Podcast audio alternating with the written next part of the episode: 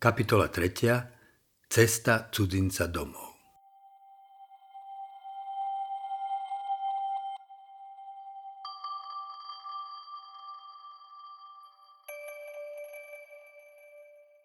Rabindranath Thakur Milá moja, srdce mi vodne v noci túži po stretnutí s tebou. Po stretnutí, čo je ako všetko ničiaca smrť. Zmeď ma ako búrka. Vezmi si všetko, čo mám. Otvor môj spánok a vyplieň moje sny. Olúp ma o môj svet. V tom spustošení, v tej úplnej nahote ducha, buďme zajedno v kráse. Beda. Je to márna túžba. Kde možno dúfať v také splynutie okrem teba? Bože môj. G.K. Chesterton Nechcem svet milovať tak, ako človek miluje svoj odraz v zrkadle. Chcem svet milovať tak, ako muž miluje ženu. Nie preto, že je rovnaká, ale pretože je odlišná. C.S. Lewis Medzi pohľaviami je skryto či okázalo položený meč, dokiaľ sa nezmieria v dokonalom manželstve. Je od nás nafúkanosť, ak úprimnosť, poctivosť, odvahu nazývame mužnosťou aj keď ich pozorujeme u ženy. Akými úbohými, prekrútenými úlomkami skutočného človeka by museli byť čistí muži či čisté ženy. Manželstvo nás lieči. Keď sa tí dvaja spoja, stávajú sa úplným človekom. Symbolom tretej témy bude slovo Komplementárnosť. Komplementárnosť označuje spojenie dvoch odlišných vecí tak, že vytvárajú celok, v ktorom vzniká nová kvalita. Ak muž a žena, ako obraz Boha, predstavujú jednotu dvoch odlišných individualít, ich spoločný život je životom komplementárnym. Existujú rôzne typy komplementárnych vzťahov. Nie všetky možno použiť na zobrazenie vzťahu muža a ženy. Napríklad komplementárny vzťah Slnka a Mesiaca nie je vhodným obrazom. Ide o nerovnomerný vzťah. Slnko je zdrojom svetla, mesiac to svetlo iba odráža. Svetlo mesiaca je od slnka závislé. Svetlo slnka je od mesiaca nezávislé. Vzťah muža a ženy je však rovnocenným vzťahom vzájomnej závislosti. Aký obraz komplementarity podľa teba najvhodnejšie vystihuje vzťah muža a ženy? Dva odlišné obrazy vzájomného doplňania. Vzťah muža a ženy možno osvetliť dvoma odlišnými obrazmi. Prvý obraz? Ľahko ho nájdeme kdekoľvek okolo nás. Kľúč a zámka, skrutka a matica, husle a slák. Predstavte si obraz sláku a huslí. Muž je slákom, žena je huslami. Láska im dáva tušiť, že patria k sebe. Volá ich k spojeniu. Husle ešte nie sú úplne huslami, kým sa ich nedotkne slák. Žena ešte nie je úplne ženou, kým sa nespojí s mužom. Slák ešte nie je úplne slákom, kým sa nespojí s husľami. Muž ešte nie je úplne mužom, kým nenájde ženu, ktorej sa odovzdá a s ktorou sa spojí. Komplementárnosť husly a sláku predstavuje paradox. Keď sa spoja v jedno dve odlišné veci, vždy hrozí, že stratia svoju pôvodnú totožnosť. Pri husliach a sláku je to naopak. V tom spojení sa i husle, i slák naplno sami stávajú sebou. Podobne je to i s mužom a ženou. Muž sa stáva naplno mužom až v spojení so svojou ženou. Žena sa v plnosti stáva ženou až v spojení s mužom. Komplementárnosť husly a sláku nás od dvoch odkazuje k tretiemu a naznačuje tak sakrálny charakter manželstva. Skúste položiť slag na husle. Čo zastane? Nič. Žiadna hudba nezaznie. Husle a slák potrebujú huslistu, aby ich spojil. Huslista vezme do ľavej ruky husle, do pravej ruky slák a spojí ich v tvare kríža. Vyslobodí z nich skrytú hudbu. Muž a žena sa v svadobnom zasvetení vkladajú do rúk huslistu, aby ich spojil vo svojej hudbe. Druhý obraz. Nosíme si ho priamo pri koreni nosa. Dve oči v jednej tvári. Na ten istý svet sa dívame z dvoch rôznych uhlov pohľadu. Ak by sme sa dívali iba jedným okom, svet by stratil hĺbku, prestali by sme vnímať priestor. Aby sme videli otvorený priestor sveta, máme v jednej hlave dve oči. Predstavme si, že jedno oko je muž a druhé oko žena. Podstatná časť toho, čo vidia, je rovnaká. Dívajú sa na to iba z trochu odlišného úhla. Je tu však i malá časť, ktorú to druhé oko nevidí. Žena pozná časť reality, ktorá mužovi zostane skrytá. Muž pozná časť reality, ktorá zostáva skrytá žene. Muž môže poznať to, čo je skryté v žene iba cez vzťah pokory, empatie a lásky k žene. Žena môže poznať to, čo je skryté v mužovi, iba cez vzťah pokory, empatie a lásky k mužovi. Muž sa musí v procese dozrievania stať čiastočne ženský, aby sa stal celkom človekom. Žena sa musí stať čiastočne mužskou, aby sa stala celým človekom. Základnou cestou k tejto premene je cesta manželstva. Manželstvo nám pomáha vystúpiť zo seba a v spojení s tým druhým sa stať celostným. Muž musí vystúpiť zo svojho iba mužského bytia – žena zo svojho iba ženského bytia a spojiť sa v bolestnom i radostnom procese zjednotenia, aby sa stali celým človekom. Je to samozrejme iba jedna z ciest. Pre mužov a ženy, ktorým je dané žiť svoj život bez partnera, sú otvorené iné cesty, ktorými sa deje ich premena a rozšírenie k zrelému celistvému človeku. Kde vo svojom vzťahu vnímate odlišnosť medzi mužským a ženským pohľadom? Mužský a ženský princíp? Na túto tému sa napísalo mnoho populárnych kníh. Už vieme, že ženy sú z Venuše a muži z Marsu. Vedci skúmajú odlišnosť medzi mozgom muža a mozgom ženy. Odlišnosť mužského a ženského princípu však stále zostáva nejasná. Mnohé rozdiely sú dané jednoducho historicky zafixovanými kultúrnymi stereotypmi.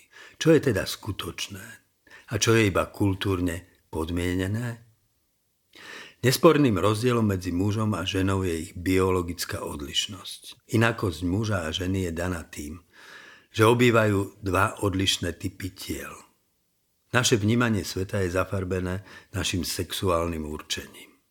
Muž v sebe nesie princíp zasievaného semena, archetyp bojovníka, iniciátora, prieskumníka, dobyvateľa. Žena v sebe nesie princíp prijímajúcej pôdy, archetyp matky, ochrankyne, tej, ktorá dáva a uchováva život. Muž ako prieskumník a dobyvateľ kreslí mapy reality. Jeho myslenie smeruje od jednotlivých detajlov k zovšeobecneniu, od konkrétneho k abstrakcii. Jeho prístup k poznaniu je skôr analyticky hľadá niť, ktorá vedie od príčin k následkom. Žena ako potenciálna matka je intuitívna a empatická. Veci, ktoré súvisia s jej bezprostredným životom, vytúši bez toho, aby ich potrebovala zdôvodňovať logikou. Tajomným spôsobom vie, ako je jej dieťa ohrozené. Pre ženu sú dôležité jednotlivosti, konkrétne, osobné detaily života. Príliš teoretické abstraktné úvahy ženskú mysel nudia. Práve pre tú odlišnosť sa muž a žena potrebujú. Muž a žena sa spájajú, aby vytvorili celok človeka. Absolutný muž má v sebe niečo monštruózne.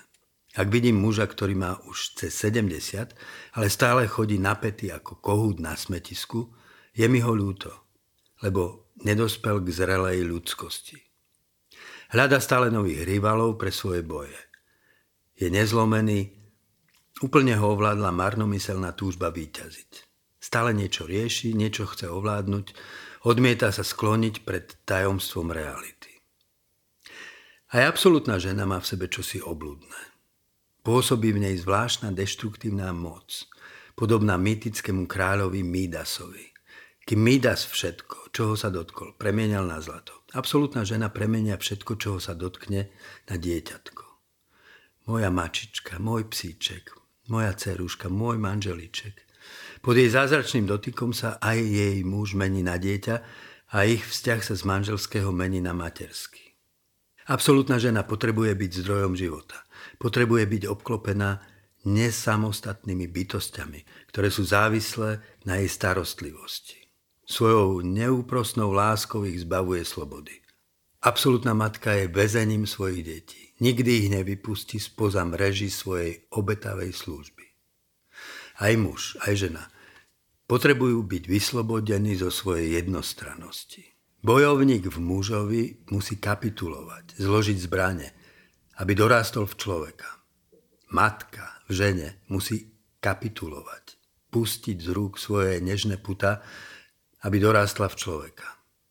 Cestou k tejto obojstranej kapitulácii je sviatostné manželstvo. Tu sa muž učí v pokore skloniť pred ženou a žena sa učí v pokore skloniť pred mužom, aby sa v tej obojstranej poklone rozšírili.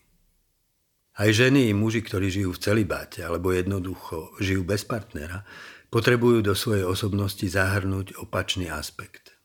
Rozšíriť svoj ženský obzor o obzor muža, prehlbiť svoje mužské vnímanie o rozmer ženy. Hĺbšie než rozdiely medzi mužským a ženským pohľadom sú rozdiely v typoch našich osobností príťažlivosť osobnostných odlišností. Sme muži a ženy. Osídľujeme odlišné tela. Práve tá odlišnosť nás k sebe priťahuje. Vytvára predpoklad milostného spojenia. Biologickej odlišnosti sa pridáva odlišnosť osobnostná. Protiklady sa priťahujú. V manželskom či partnerskom vzťahu sa tak stretávajú protikladné typy. Introvert býva očarený extrovertom, sangvinik, flegmatikom, teoretik, praktikom, romantik, realistom. V období zamilovanosti nám naša odlišnosť pomáha. Zamilovanosti sa najlepšie darí tam, kde je tajomstvo najhlbšie. Muž si v sebe nesie obraz dokonalej ženy. Čím menej o konkrétnej žene vie, čím menej jej rozumie – tým ľahšie si na jej tajomnú identitu premietne obraz svojej túžby. Poznanie naopak uháša snivé ohne zamilovanosti. Čím viac sa poznajú, tým menej miesta zostáva pre projekciu túžby. V istom zmysle sa pravdivá láska začína až na troskách zamilovanosti. To, čo nás na začiatku spojilo, nás počase môže rozdeliť.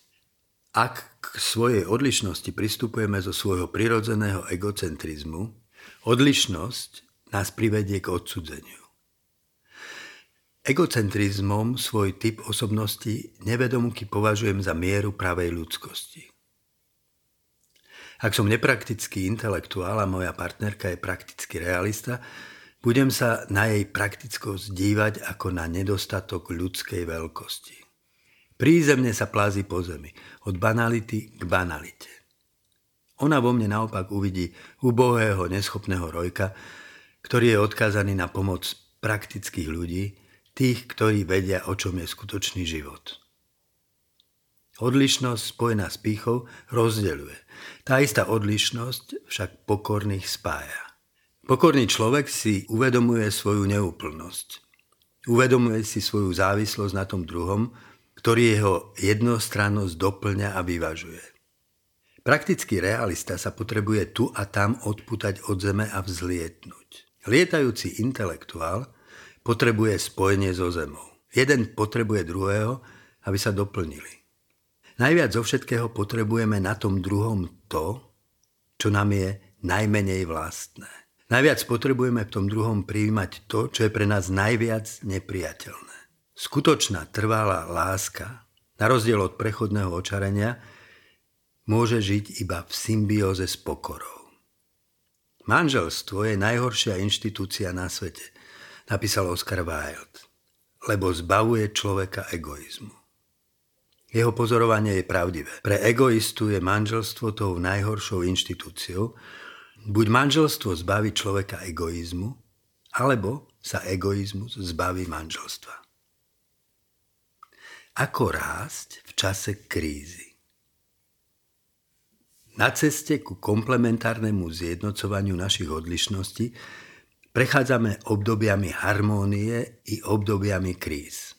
Pre úspech manželstva sú rozhodujúce časy kríz. To, či sa nám naša cesta na posvetnú horu manželstva vydarí, do veľkej miery závisí od toho, ako na tej ceste dokážeme zvládať konflikty a stavy odsudzenia. Kríza je čas súdu, nového prehodnotenia všetkého, čím sme boli. Je to čas rastu. Staré šaty, do ktorých sme svoj vzťah odievali doposiaľ, sú už pri úzke. Je potrebné ušiť nové. Zamerajme preto svoju pozornosť na spôsob, ako riešime svoje krízy. Predstavte si niektorý zo svojich konfliktov. V čom sa stala chyba? Aké by malo byť riešenie? Biblická perspektíva. Čítanie z listu Efezanom. Lebo on je náš pokoj. Keď oboch spojil v jedno – a svojim telom zbúral priehradný múr, nepriateľstvo.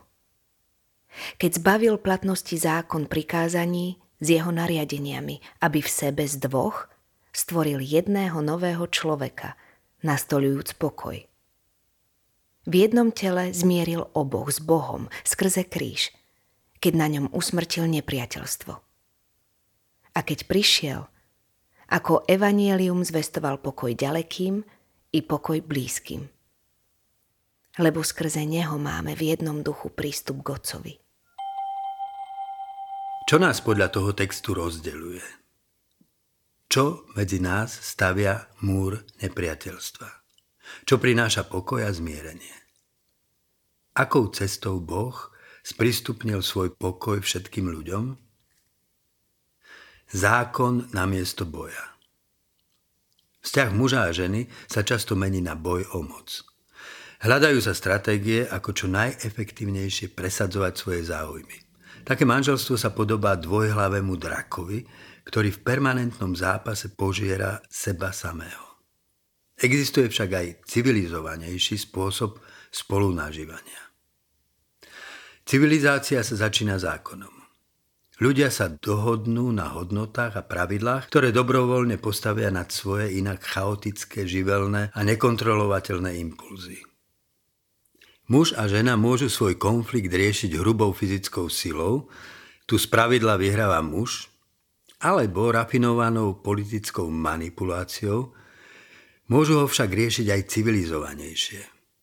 Rozsudzovať konflikt zákonom posúdia svoj konflikt z hľadiska morálneho zákona. Sadnú si a rozoberajú udalosť. Pýtajú sa, kde kto urobil chybu, kto sa previnil, kto začal, kto krízu spôsobil. Obvinujú sa navzájom, vyčítajú si zlyhania, merajú jeden druhého zákonom. Biblický text nás však upozorňuje na nedostatočnosť zákona. Zákon ľudí rozdeľuje, nespája ich. Tvorí medzi nimi múry nepriateľstva. Pavol v texte popisuje vzťah medzi Židmi a Grékmi. Ťažko si predstaviť protikladnejšie typy, ako boli v tom čase Žid a Grék. Keď sa stretli, oddelovali ich dvojitý múr zákona. Zo strany Žida stal múr Mojžišovho zákona. V helénskom Grékovi videl neobrezaného pohana. Konzumuje nečisté jedla, uctieva modly, nesvetí šabat. Zo strany Gréka stal múr vystavaný z hodnôt helenskej civilizácie. V Židovi videl Barbara, toho, kto ešte iba bľabotce, ešte sa nenaučil civilizovanú reč. Ak muž a žena riešia svoje spory iba zákonom, ocitnú sa napokon rozdelení, za múrom nepriateľstva. Aby sme mohli sporo rozsúdiť zákonom, museli by sme mať dokonalé porozumenie dokonalého zákona a úplne poznať seba i toho druhého. Nemáme však ani dokonalý zákon, ani mu dokonale nerozumieme a nepoznáme dôkladne seba ani toho druhého. Každý náš súd je preto neúplný a nespoľahlivý. Nesúďte, aby ste neboli súdení, radi nám Kristus. Na konci sporu, riešeného zákonom, je lavica obžalovaných, na ktorú si jeden z tých dvoch sadá. Zákon nás rozdeľuje na výťazov a porazených. Milosť na miesto zákona. Apoštol Pavel nás volá k vyššej ceste. K ceste, ktorá vždy vedie k zmiereniu.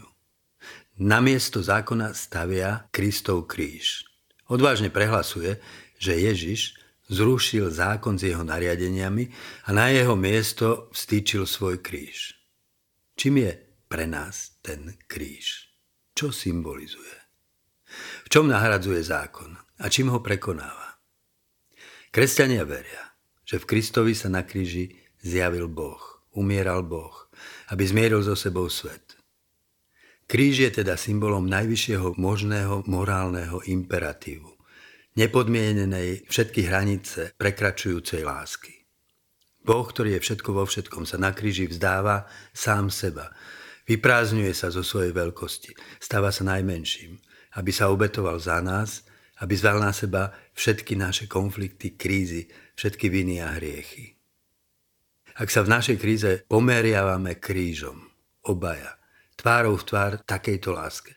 Poznávame sami seba ako tých, ktorí zlyhali. Zradili sme to, čo nám dáva zmysel. Lásku. Pod krížom sa teda obaja stretneme, ako porazení. Kríž zároveň symbolizuje Božie odpustenie. Jediné odpustenie pre všetkých. Ak vstupujem do toho odpustenia, môj život sa obnovuje. Obaja sme prijatí. Pod krížom sa obaja stretávame ako víťazi. Kríž nás teda zmieruje a zjednocuje. Pod krížom sa stretáme ako porazení, súdení najvyšším imperatívom lásky. Pod krížom sa stretáme ako víťazi, prijatí a obnovení Božím odpustením. Cesta k zmiereniu v časoch krízy teda nevedie cez posudzovanie sa zákonom, ale cez pokánie a odpustenie v kríži. Odpustenie ako miesto obnovy. Čo to znamená v praxi? Riešiť spor odpustením znamená zamerať svoje úsilie na uvedomenie si svojho podielu viny. V čom som zlyhal oproti láske? Nestrácať čas analýzami a obviňovaním, ale vrátiť sa do vzťahu priznaním zlyhania a pozvaním k odpusteniu. Úprimne mienené, odpust mi, sa zo všetkých ľudských vied vyslovuje najťažšie. Žiadosť o odpustenie nás pokoruje, relativizuje našu veľkosť, umenšuje našu dôstojnosť, podlamuje našu sebadôveru. Ale práve tam sa rozhoduje o procesoch našej duchovnej premeny. V Kristovom kríži však nejde o ľudské odpustenie, ktoré si veľkodušne udelujeme. Ja tebe svoje, ty mne tvoje odpustenie – Prijať sa v Kristovom kríži znamená vstúpiť do jediného, Kristovi navždy všetkým ľuďom daného odpustenia. V Ježišovi Kristovi sa Boh človeku navždy zjavil ako odpustenie. Žiť svoj život v Bohu znamená žiť v odpustení. Osvetlený krížom lásky poznávam nové a nové podoby svojho tieňa a prichádzam s nimi k Božiemu odpusteniu. Ak prijímam Božie odpustenie pre seba. Prijímam ho pre všetkých ostatných ľudí. Je to jediné nedeliteľné odpustenie. Odpúsť nám naše viny, ako i my odpúšťame svojim vynikom. Prijímať odpustenie v Bohu znamená to isté, čo odpúšťať a naopak. Neodpustiť znamená neprijať odpustenie. Nepotrebujeme pritom v sebe hľadať akúsi pozitívnu energiu, veľkodušnú vôľu udeliť tomu, kto sa proti nám previnil svoje odpustenie. Potrebujeme iba vo viere jednoducho vstúpiť do Božieho odpustenia, v ktorom bolo nám obom jemu i mne, v Kristovi, už odpustené. Toto je najvlastnejší základ kresťanského života i kresťanského manželstva. Žiť samého seba i svoj vzťah k druhým v pokáni i v odpustení Kristovho kríža.